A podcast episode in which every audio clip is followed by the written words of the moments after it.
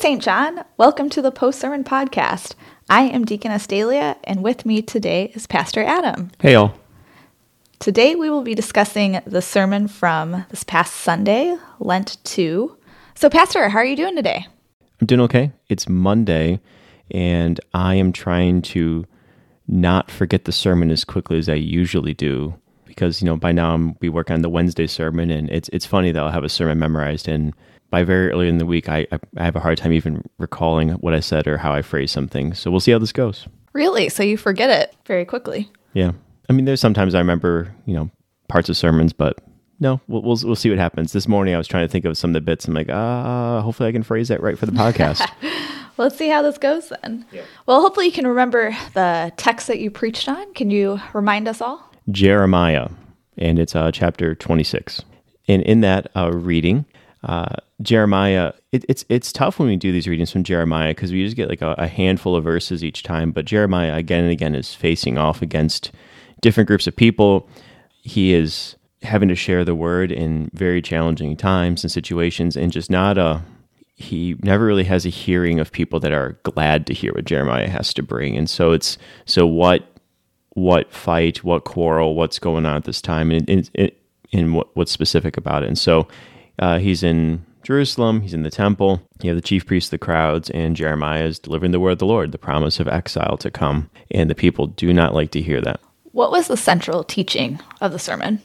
The central teaching in the sermon is that God's grace is really for us. And that grace is that good, that grace is that gracious, and we truly need it. And, and thankfully, our God freely gives it to us through his Son. What was the problem that the sermon sought to identify? The problem the sermon sought to identify would be the reality of our death, our impending death, which is a result of sin. There's just no getting around that truth. And the only way to undo death is to remove sin. And the only way to remove sin is through Jesus. And He is the one who removes our sin. He is the sinless one who takes our sin upon Himself. And through this work on the cross and through the empty tomb, through His resurrection, we're set free from sin, which means we're set free from death. Yeah, you actually answered my next question about how we, we got to Jesus. But actually, that segues into talking about the different prophets that you brought up in the sermon. You brought up Jonah, Jeremiah, and Jesus. Why these three prophets? Why use them in the sermon? Sure. So the reading started in Jeremiah, so I had to interact with Jeremiah. And looking over the reading, uh, just seeing how things are not going well for Jeremiah, he is sharing these words with the people, and they're responding to him that Jeremiah, you're going to die. Or you have the religious leaders accusing him that he deserves death. And I was just imagining, you know, what would be like to be in Jeremiah's place, to share these words, to get a reaction like that. I remember from the beginning of the book, uh, Jeremiah is not excited to be called as God's prophet and just the, the nerves that come with that. And that's what kind of led me down my uh, kind of rabbit trail to figure out uh, what, what to do with the sermon. And so I was thinking about what it, what, what would it be like to be nervous as a preacher and thinking in terms of the prophets, uh, Jonah came to mind, and I, and I like that because Jonah's nervousness is a very different nervousness. He is, uh, Jonah just doesn't like that grace is that good. He doesn't want grace to be for all people, which is just part of the, the flaw and the sin within Jonah. He just, he does not want God's love to be for all people uh, and, and the forgiveness that comes with that. And so I thought about kind of comparing those two, and, and through that comparison, I can get to Jesus. Um, I did think about going into other prophets, uh, but I, I, thought just uh, uh, Jeremiah, Jonah, and then connecting them to Jesus would be enough for a sermon in that time. So maybe a follow up question I have for you then is how is Jesus different than Jonah and Jeremiah? I appreciate that question. That's something I was wondering about in this sermon. Uh, when we think about Jesus, he is not simply one of a of a group of prophets. He is the prophet. He is the fulfillment of prophecy. And when Jesus speaks, he's the word of God in the flesh. You think about the people saying, no, he speaks as one who has authority. The prophets all receive their word from the Lord. You know, God says, go and tell this people this word. Go and bring my word to this people. Jesus, he is the word of God. He is God in the flesh. And so Jesus is, is among the prophets, but he is distinct from them. And that's something I, I really wanted to be particular on. And maybe just thinking about um, some of our context, uh, we have a, a, good deal of outreach with um, our Muslim communities. And I was just thinking about how within within Islam, Jesus is regarded as is only a prophet, a, a very important prophet, but certainly not God. And that's why I even had those phrases in there that Jesus is the prophet. He is the fulfillment of prophecy. He's the walking, talking word of God in the flesh. And that was really important to me to make sure to bring up in the sermon. And that was a phrase that really stuck out to me was when you called Jesus the walking, talking word of God. You also mentioned that the word is a double edged sword in your sermon. Can yep. you expand on that for us? Uh, yeah. Uh, thinking about uh, the words that the prophets had to bring to the people, there are certainly words of gospel and grace and of God's mercy and kindness. But a lot of times the prophets had to bring a hard word to the people. And in Jeremiah's case, that hard word was uh, death was coming, uh, exile is coming. And so the word of God operates in two ways. It always does. It speaks in two ways there's words of law and there's words of gospel. There's words that speak of God's demands and expectations of his creatures and reveals our failure, our sin, our rebellion against God. And so that law can condemn. And there's also the gospel of how God has rescued us and, and how that gospel cuts through our hardened hearts. And so um, that language, double edged sword, especially comes up from Hebrews chapter 4. It talks about how the word of God is living and active. It's sharper than a double edged sword. It penetrates even to divine soul and spirit, joints and marrow. It judges the thoughts and attitudes of the heart. And, and I love that language a double edged. And I thought it was a nice connection to God's word is in law and in gospel. It can cut in different ways. Yeah, and you had mentioned too that the word must expose a lie, that that's what your preaching does. So, what was that lie? Yeah, the lie is that there are other causes of death than sin. Or the lie can be that death isn't that bad. I mentioned how Jesus, you know, didn't even try to soft pedal things. It was kind of an allusion to that. Or we say it was uh, this calamity or this issue or uh, a fear of public speaking is what caused this person's death. Death is the result of sin and there's just no getting around that. The wages of sin is death, and so part of preaching is to expose that lie. And I even mentioned the the pastor trying to turn the funeral into a celebration of life. You know, we use that that language commonly, and there is something uh, to celebrate and to remember and to have those good stories and. Uh, and to recall that person's humor and memories, and, and absolutely, it's it's all appropriate in the time of grieving. But it's a time of grieving, and it's grieving because this person's sin has won the day once again. Right? This person's sin has killed this person, and we can't ignore that. And thankfully, in a Christian funeral, we have the one who has overcome death, and we have the one who is going to raise the dead, and even this loved one who we miss and celebrate this person's life. I can't wait to actually have the celebration of life in the resurrection of all life. That's going to be even better than what we try to make the funerals these days. Something I really like when I go to a funeral and it's always really sad, the grief is heavy, but then you look at the casket and we have that funeral pall over it and just it's white with this beautiful cross on it and just how it reminds me that we're clothed in his righteousness. Yeah, yeah, and I, I love that. So the funeral pall, it's that, it's that big garment that covers the casket. We even have one that covers an urn now if someone is cremated. Typically, when the casket is brought into the sanctuary, that's when the pall is put on the casket. And what I love about that is, uh, you know, our brother or sister in Christ, right? You know, they enter in the sanctuary, and right away we're reminded, oh, yeah, this person was baptized. This person's clothed in Christ. And in some sense, when we show up to church um, every Sunday, we should imagine ourselves clothed in Christ. Uh, and when we enter into that sanctuary, when we see that font, remember that Jesus has clothed you with himself, and in the day of his coming will be clothed in glory. It's a nice allusion also to uh, to Revelation. You know, who are these in white robes? You know, that's that's the connection. Yeah, that's a great connection. I guess going back to the sermon, how did you intend to benefit your hearers in their faith or life?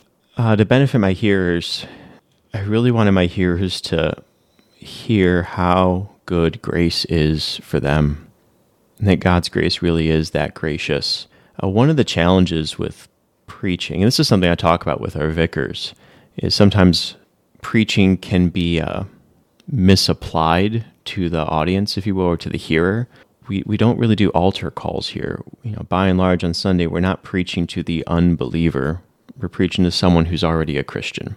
We're preaching to the baptized. You know, of course, there are visitors, there are those who don't believe, and they overhear this good news, absolutely, and we should be mindful of that. But my sermon is not there to try to convert someone, by and large. I'm preaching to you all, St. John. I'm preaching to God's people. And when you are a Christian long enough, it's easy to start to forget that. It's easy to start to forget that God's grace is also for us too you know, we, we part of it's just because we hear the word so often, we get into the routine of hearing these things. But we also maybe just have a concern that someone else who doesn't believe needs to hear this message too. But the good news is still for you today. And to actually believe the grace is that good, it is that gracious. Uh, no matter the sin and struggle you're still facing today as currently a baptized Christian. Well, here is another question that um, I'm curious. Tell me something about the text that did not make it into your sermon. I think the, especially the the mend your ways and your deeds. I, I loosely quote that in the sermon. It's it's a really common uh, line in Lent. I could have gone in that direction. It was interesting. One of the people I was looking at who was commenting on the sermon and you know doing some theological reflection on it was talking about, oh look, it's it's kind of a it's a warm and fuzzy Old Testament reading in Lent, and I didn't think it that way. Maybe it's because I was already kind of down this road of here's the direction I want to go with the reading. But it's interesting to hear someone read Jeremiah, and especially those who see Jeremiah as being warm and fuzzy and being nice. And I, I, I disagree with that person, but uh, I can I can see why they do that. Um, and so I didn't get so much into Jeremiah's words here. I more went in the direction of seeing the people's reaction to the word, right? You know, the, the crowd saying you will die, or the religious leaders saying this one deserves death, and seeing that reaction and kind of zooming out and looking at that scene and that setting. Well, that scene and setting plays out again, and I thought that was my opportunity to uh, connect to Jesus, and so I, I could have gone more into Jeremiah's teaching there if I wanted to, um, but I, I, I didn't.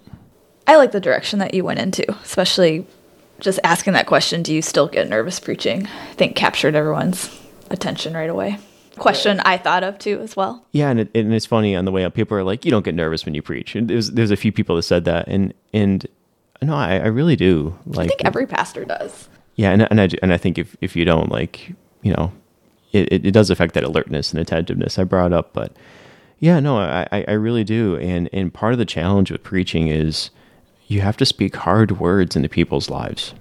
And I, I care about this congregation. And when I write, I, I see faces in the congregation, and, and I know I'm going to look at those faces on Sunday. And, and sometimes it's, you got you have to speak a hard truth into the lives of the people. And that's what a, that's what a pastor is there to do. That's what the prophets were sent to do. They're, they're there to, to deliver Christ's word to the people, which it cuts, it, it, it heals, and it cuts. And yeah, I, I, get that. Whether it's nervous in the moment, especially if like I forget my place or something, but also just nervous in the preparation during the week and how will this come across? How can I say this? You know.